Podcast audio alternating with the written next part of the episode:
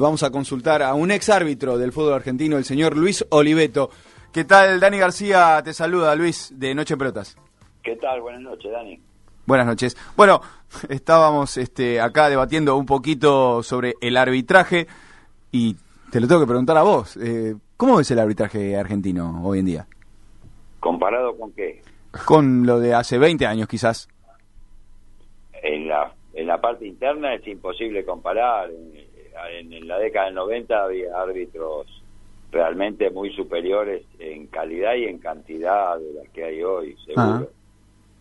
Eso es eh, evidente, digamos. ¿no? No, Hoy no tenés un La Molina, un Vizcay, un Calabria, un Mastrangelo, un Lustó.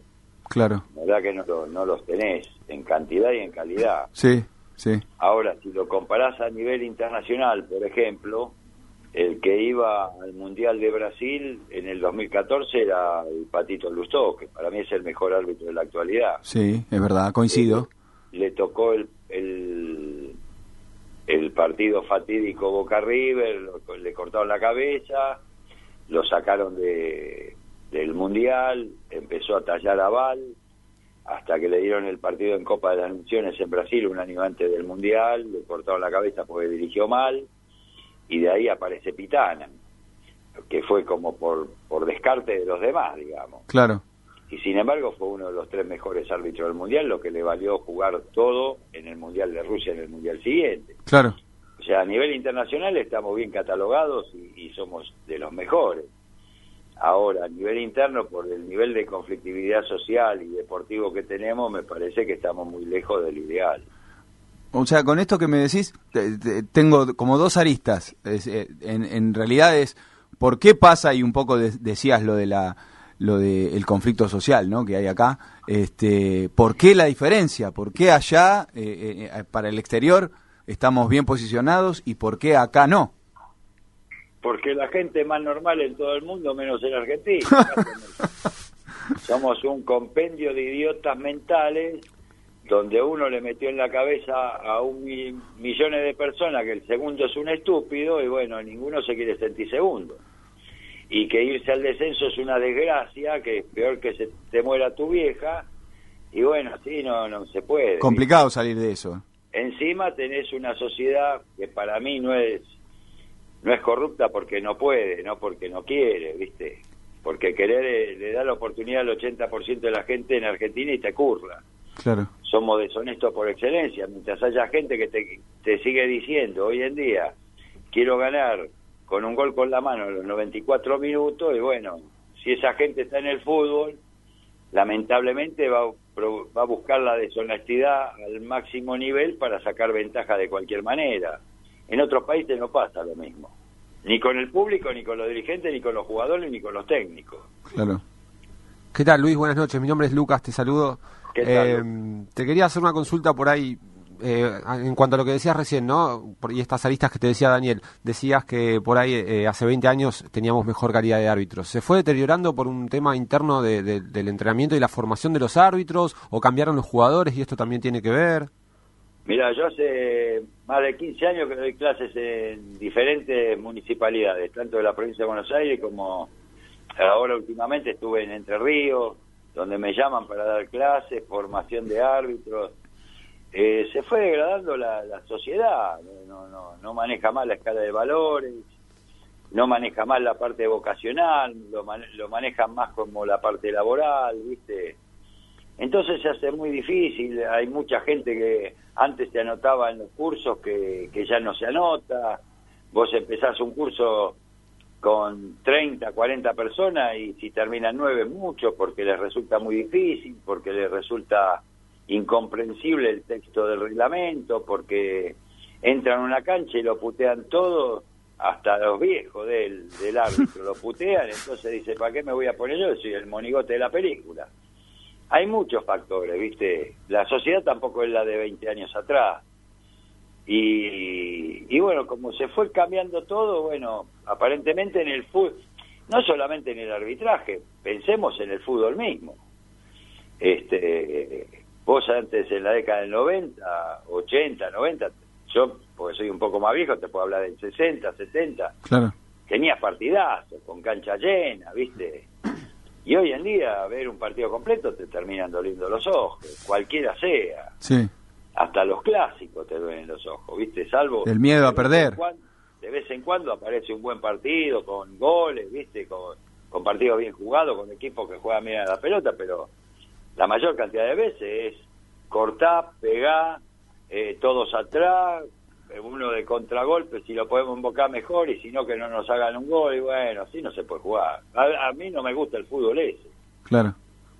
Al principio decías... que, Sí, la- perdón. eh, Yo le hago, yo hago mucho hincapié en el negocio, ¿no? Porque todo se transformó en un negocio y yo veo los sponsors de, hace mucho tiempo meterse en el hockey sobre césped, tanto masculino como femenino, se metieron en el básquet, se metieron en el rugby, y esos deportes en Argentina llegaron a niveles insospechados, que para nosotros era imposible ser campeón olímpico o pelear los mundiales, Sí, en, todo, en todos esos de- deportes, hace 20, 30 años, imposible. claro. Sin embargo, gracias a la cantidad de sponsor que hay, enaltecieron el deporte a tal nivel que llegamos a donde llegamos. Bueno, resulta que los sponsors en el fútbol parece que lo están destrozando, se lo están comiendo. ¿Me entendés? Porque cada vez es peor fútbol, cuando en realidad tendríamos que estar superándonos en el fútbol como en los otros deportes. Claro, Algo si, pasa. si hacemos el, el- el paralelismo de qué es lo que pasa en las otras disciplinas. Lógico. Entonces digo, en el fútbol hay muchísima plata. ¿Cómo no se puede tener jugadores bien pagos, canchas bien hechas, este, y un fútbol de calidad? ¿Viste? No, no, no, no me entra en la cabeza, no me pregunté la razón. Sé que por ahí puede venir el asunto, ¿viste? Pero no, no, no lo llego a comprender muy bien por qué se está destrozando el fútbol de esta manera. Porque plata y negocio siempre hubo. No te quepa ninguna duda, que cada vez hay más. Y cada vez hay más, pero esto no progresa eh, en, comparación a lo que hablábamos de las, de las otras que disciplinas. Llama a un psicólogo y preguntarle, qué sé yo, no sé. La verdad que no lo entiendo, pero bueno, la, la, la- el ejemplo está muy claro. Al principio decías y contabas un poco cómo, y, y utilizando tus palabras, le iban cortando la cabeza a los árbitros hasta que por descarte emergió Pitana. Digo, el denominador común de que le daban un partido y quizás era un partido flojo y le cortaban la cabeza. Eh, ¿Realmente era así como para, eh, bueno, vemos si este partido lo puede sacar adelante si no lo sacamos? Y no sé, pero dio toda la impresión de que sí. Porque bueno, podés catalogar una carrera de un árbitro por un partido que le sale mal. Sino que es, eh, es descartable el árbitro. No, no, Aparte no pasa en ningún rubro de, de- de- de la vida, Bueno, digamos. Bueno, pero parece parece que en la FIFA pasa. ¿Qué sé yo? ¿Viste?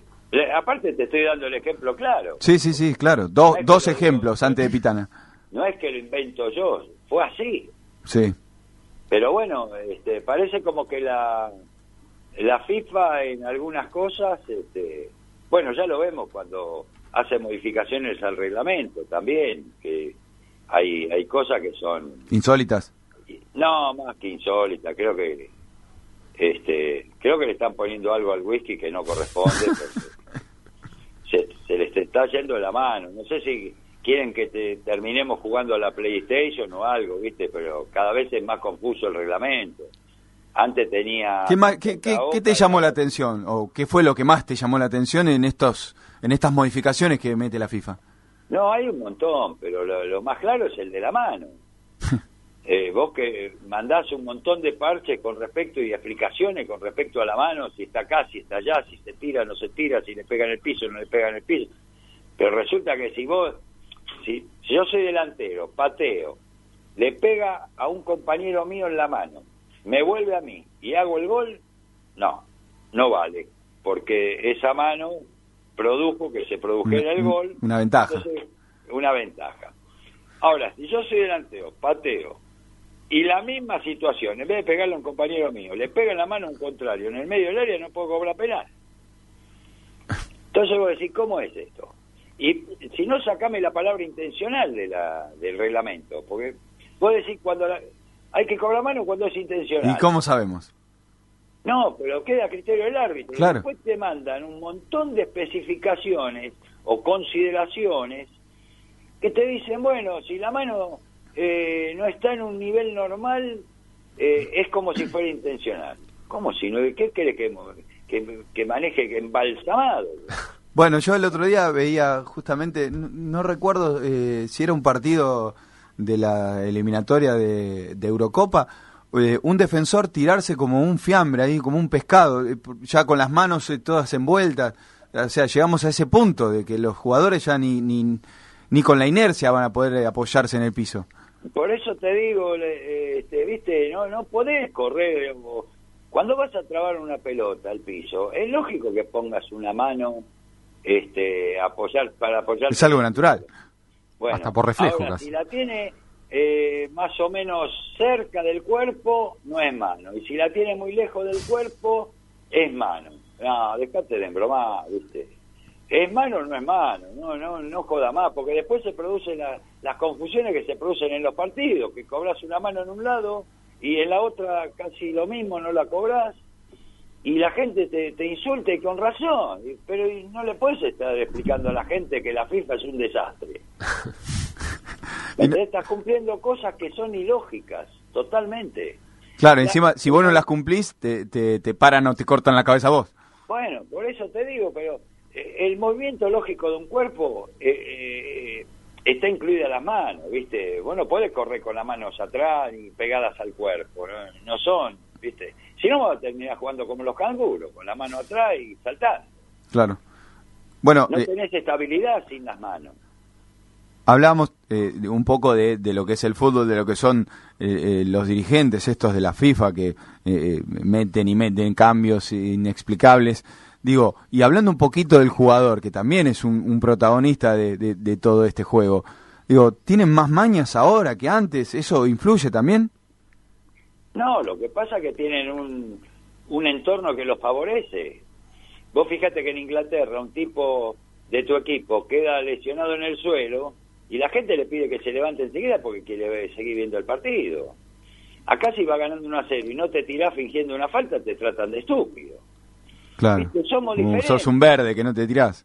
Claro, viste, en el área, ¿cómo no se tiró que le cobraban penal? Eh, ya te digo, somos una sociedad, al menos en lo futbolística, miserable. Este, o corrupta, o deshonesta, o como le quieras llamar. Ya, de, la vivada o, del folclore ya pasamos al otro extremo. Y bueno, pero vos fíjate que el jugador que, que hace todo esto acá, va a Europa, que cobra en euros, y todos los meses cobra bien, este, le hacen un gol con la mano, agarra la pelota y saca del medio, ¿viste? No hace todas las estupideces que hace acá. Claro. ¿Por qué? Porque allá no, está mal vista. Vos fíjate que los jugadores europeos, en la, mayor cantidad de las ligas profesionales que veo yo por televisión, se quejan más de, un, de, fingir, de que un jugador finge una falta que le peguen una patada. Prefieren una patada antes que el jugador se tire para engañar al árbitro. Claro, sí, sí. Porque lo consideran deshonesto, ¿viste? Y el juego no es deshonesto. Entonces, eh, por eso te digo que estamos en otro... ¿Viste cuando dicen, y los árbitros argentinos dirigen afuera diferente de lo que dirigen acá? Porque hay otra sociedad, otro entorno, otro ambiente. Los jugadores te respetan de otra manera. Entonces, hasta que no entendamos, hasta que no empecemos a ser un país normal, porque creo, para mí me faltan, nos faltan un par de materias para llegar a ser tercermundista, porque ni siquiera eso alcanzamos, ¿viste? Como sociedad. Entonces así no vamos a superarnos más. Eh, estamos hablando con Luis Oliveto, ex árbitro argentino, que no se está guardando nada y te, tengo que preguntar, y yo creo que también acá vas a decir lo tuyo. Digo, ¿cómo, ¿qué opinas del VAR? ¿Qué, ¿Cómo lo ves? El VAR no sirve para nada, pero lo dije el primer día. Este, el, el VAR, mira, hay cuatro patas que, el, primero, mm. eh, si no se resuelven el 100% de los problemas dentro del partido, no sirve. ¿Entendés? Porque para la justicia divina no existe. Arbitralmente, ¿qué pones en el bar? O, o controlas en el bar? Expulsión, offside. Gol, no gol. Gol, no gol. Penal, y penal. Sí. ¿Eh?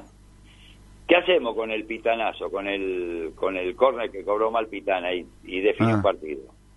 O un lateral en la mitad de la cancha que en vez de ponerte los 11 jugadores de un lado, te lo pone del otro. Y se puede definir un partido por un lateral más cobrado. o dos tiros libres mal cobrados afuera del área, que no sean penales. Que de esos dos tiros libres te embocando goles, perdiste 2 a 0 y las 14 cámaras, ¿qué haces? Las tirás. El juez de línea ya no puede marcar más un offside hasta que termine la jugada. Para eliminar dos, sueldos. Sacar los dos jueces de línea y no sirven para nada. Arbitralmente, cuando empezaron en el 95 con las cámaras, nosotros nos esforzábamos para crecer arbitralmente y competíamos con las cámaras, no queríamos que las cámaras nos ganen a nosotros. Hoy como tenés el VAR en, partidos internacionales, no te preocupás, total, si te equivocás, te dice el del bar, el que está tomando whisky mirando una televisión, che, este, haceme este mandado, cobrame esto. Y vos vas como un gil a, cobrar lo que, te, lo que está viendo un tipo tranquilo viendo televisión. Yo quiero que crezca el árbitro, no que, me solucione los problemas, que el árbitro esté tranquilo, que le van a solucionar todos los problemas de afuera. Eh, incluso te digo más, mm. en, la parte del árbitro que tiene el poder absoluto dentro de un campo de juego, fíjate que cuando hay problemas con la tribuna, el árbitro llama al jefe del operativo y le da indicaciones el árbitro sobre lo que tiene que hacer. No manda el jefe del operativo, manda el árbitro dentro de la cancha. Sí, claro. Con el bar vas a ser un cadete del que está mirando televisión. ¿Me entendés? Porque le mandas de mandar. O sea, tiene los dos roles, ¿no? O sea, cuando habla con la seguridad es el que decide por sobre el partido. Pero cuando habla con la caja mágica del bar es eh, un empleado que va al supermercado. Y sí, un cadete. ¿Me entendés? Entonces no sirve. Este, ya te lo digo. Después no, después discutimos filosóficamente, ¿no? Porque yo en la sociedad no quiero que estén presos los ladrones de gallino de gallina y, y los ladrones de guante blanco estén comiendo en, Puerto Madero, menos lo voy a querer en el fútbol, que si pongo 14 cámaras eh, para, un River y Boca, eh, tengo que poner las mismas 14 cámaras para la quinta de Central Ballester contra Juventud Unida. Claro. ¿Entendés? Porque si no estoy haciendo justicia para rico y para pobre. Sí. Lo que no quiero en la sociedad, menos lo voy a querer en el deporte, donde el error humano es parte integrante del juego. Evidentemente, eh, eh, puedo, puedo inferir que eh, la implementación del fútbol argentino sería un error para vos. No, es un error a nivel mundial para mí. Lo que hay que preocuparse es tener mejores árbitros que se equivoquen lo menos posible. Claro, eso, de eso estamos de acuerdo, pero cuando vos ves los mundiales, las copas europeas, parece que todo funciona bien. Sí. Digo, el VAR funciona bien, el mundial casi impecable, el último mundial. Pero funciona bueno, fíjate la Copa América. No, la Copa, un espanto. Ah, bueno. o sea, vos que, ya que mencionaste la Copa América, ¿vos qué opinás sobre los dos penales que no nos cobraron a nosotros, Argentina frente a Brasil? Una vergüenza, ¿me entendés? Y más vergüenza es lo que declara el árbitro después, donde dice que de una cámara de atrás del arco se ve como abuelo lo pisa a, a Dani Alves. A Dani Alves, una locura, eh.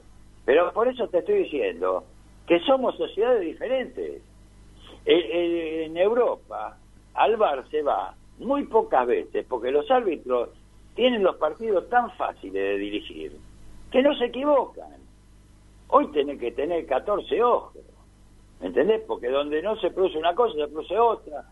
Te, te volvés loco adentro de una cancha, mirando todo. Entonces, el, el conflicto dentro de la cancha es mucho más continuo que, en los partidos eh, eh, a nivel internacional o en los mismos partidos del Mundial o, de las grandes ligas de Europa. Vos fíjate que juegan a otra cosa, juegan al fútbol. Por eso, por eso te digo que quizás en los mundiales o en, las copas europeas, ni, siquiera te hablo de una Copa América, se ve de otra manera esto. Bueno, porque va a salvar en determinadas situaciones y es otra cosa. Acá tiene que parar el partido cada cinco minutos o menos. ¿Me entendés? Sí.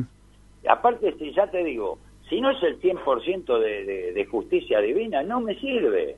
Prefiero que se siga equivocando el árbitro humanamente dentro de la cancha y no que me, que me maneje los errores del árbitro un tipo que está afuera mirando televisión, porque ese tipo, como pasó en el River y Boca, ¿por qué lo manda el árbitro a mirar la patada de Capalvo, que termina siendo expulsión? Y no lo manda a ver la patada de Pinola a Guanchope. Sí, similar. Una patada bueno, similar. Entonces, ¿qué trasladamos? ¿Los errores del árbitro dentro de una cancha a los errores de un tipo que está tranquilo mirando la televisión igualmente se equivoca? o no se equivoca, ¿no? O lo hace a propósito, no sé. Y eso, digo, hablando en el negocio, lo podemos pensar.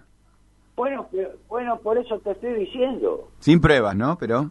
Incluso los que manejen el bar deberían ser árbitros retirados que no tengan ningún compromiso con ningún equipo en la actualidad. Claro. Porque un, un, árbitro en la actualidad que esté en el bar y provoque una situación de conflicto por llamar o no llamar al árbitro, después tiene problemas en la cancha con ese equipo. Bueno, ves, por ejemplo, el, próximo martes en la bombonera, el árbitro es brasileño, de Sampaio, pero la, la gente que está adentro son argentinos. Sí, porque dicen que son los mejores. Una estupidez mental. Una estupidez mental. Tanto los... es un, es un, una vergüenza nacional. Primero que se haya jugado un partido River Boca en España siendo la Copa Libertadores, no sé, Copa de Descubrimiento de América, se debería llamar Copa Cristóbal Colón, no sé. Sí. Pero aparte, que vos no puedas, que ningún árbitro argentino pueda dirigir un partido entre dos equipos argentinos es una vergüenza, que le tendría que dar vergüenza, tanto a la dirigencia como al arbitraje argentino. ¿Me entendés? Sí. El arbitraje, te mandan árbitro brasilero, el arbitraje argentino dice, yo no, no participo que traigan de Ecuador, de Perú, de Uruguay, de donde sea. Yo no participo, viejo. Bueno, es lo que hablábamos hoy al principio en el programa. Esto de alguna manera es como una lávense las manos y si llega a haber problemas se arreglan entre ustedes, ¿no? una cosa así. por eso te digo, ¿viste? Que el árbitro, si hubo mucho lío, bueno, al otro día se toma el avión y que sigan protestando los giles. Pero no es así, ¿viste? Tenemos que jerarquizar el arbitraje, así no lo jerarquizamos. No, claramente, claramente. Pero, y, lo traslado de época, en, en, la época donde vos arbitrabas, ¿hubiera sido útil el bar o no? ¿O es lo mismo? No, porque no, sinceramente no nos equivocábamos tanto. Claro. Yo no me incluyo, pero digo, con los árbitros que te nombré, incluso de hasta hace poco, hasta que dirigió Baldassi, sí. cualquier partido que le das a Baldassi salía buen partido y dirigía bien. No porque no tuviera errores sino porque hasta los errores eran aceptados por, por los jugadores, por la trayectoria y, la honestidad que mostraba Baldassi dentro de una cancha de fútbol. ¿Me entendés? Sí. Eh, el tema pasa por otro lado acá, que cada vez la gente, el fútbol rinde mucha plata, entonces todos quieren ganar para ganar más plata. Entonces se está jugando plata en un partido de fútbol, no se está jugando tres puntos. No se está, ni, ni siquiera se está jugando al fútbol. Bueno, eso tergiversa toda la escala de valores que, necesariamente, pero no lo digo en primera división, lo digo en infantiles. Yo sigo muchas veces infantiles, juveniles. Todo el mundo quiere ganar a cualquier precio. Sí, en, infantiles se, se, putean, se pelean los padres afuera. no, una cosa de loco, ¿viste? La gente está enferma, de verdad. Entonces uno dice, ¿en qué sociedad estoy viviendo, viejo? ¿Me entendés? Como el pibe se quiere divertir a los 11, 12 años, ¿no? No quiere que le estén gritando 50 personas esto, hace aquello, que encima uno de un lado, el técnico de un lado le dice una cosa, el padre del otro le dicen otra. Te vuelven loco. no se calla nada. Luis Oliveto, este, estás en, dando, dando charlas, y cursos eh, de, de arbitrajes. ¿Cuál es tu actualidad? estuve en Gualeguaychú. Ahora se cortó un poco, pero bueno, vamos a esperar a fin de año que se reanude. Pero hace tres años que estoy, sí, allá.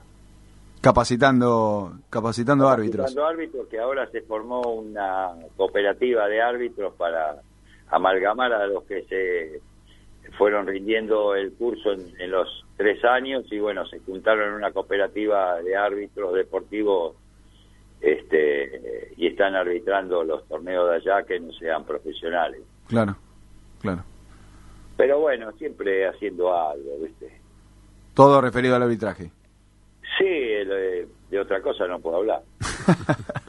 sí, hasta por ahí nomás hablo de esto, ¿eh? No, bueno, un referente del, del referato argentino, ¿cómo no? No, no para tanto. Hablabas al principio, la última, hablabas al principio de que fueron cortando cabezas y por descarte llegó Pitana y que a la postre hizo un buen mundial y demás. Digo, ¿cómo ves el, nivel de Pitana? No, a mí no me gusta. Pero bueno, viene del mundial, se juega el clásico Colón Unión y Pitana va de cuarto árbitro en vez de venir del Mundial dirigiendo la final, ¿no puede dirigir ese partido?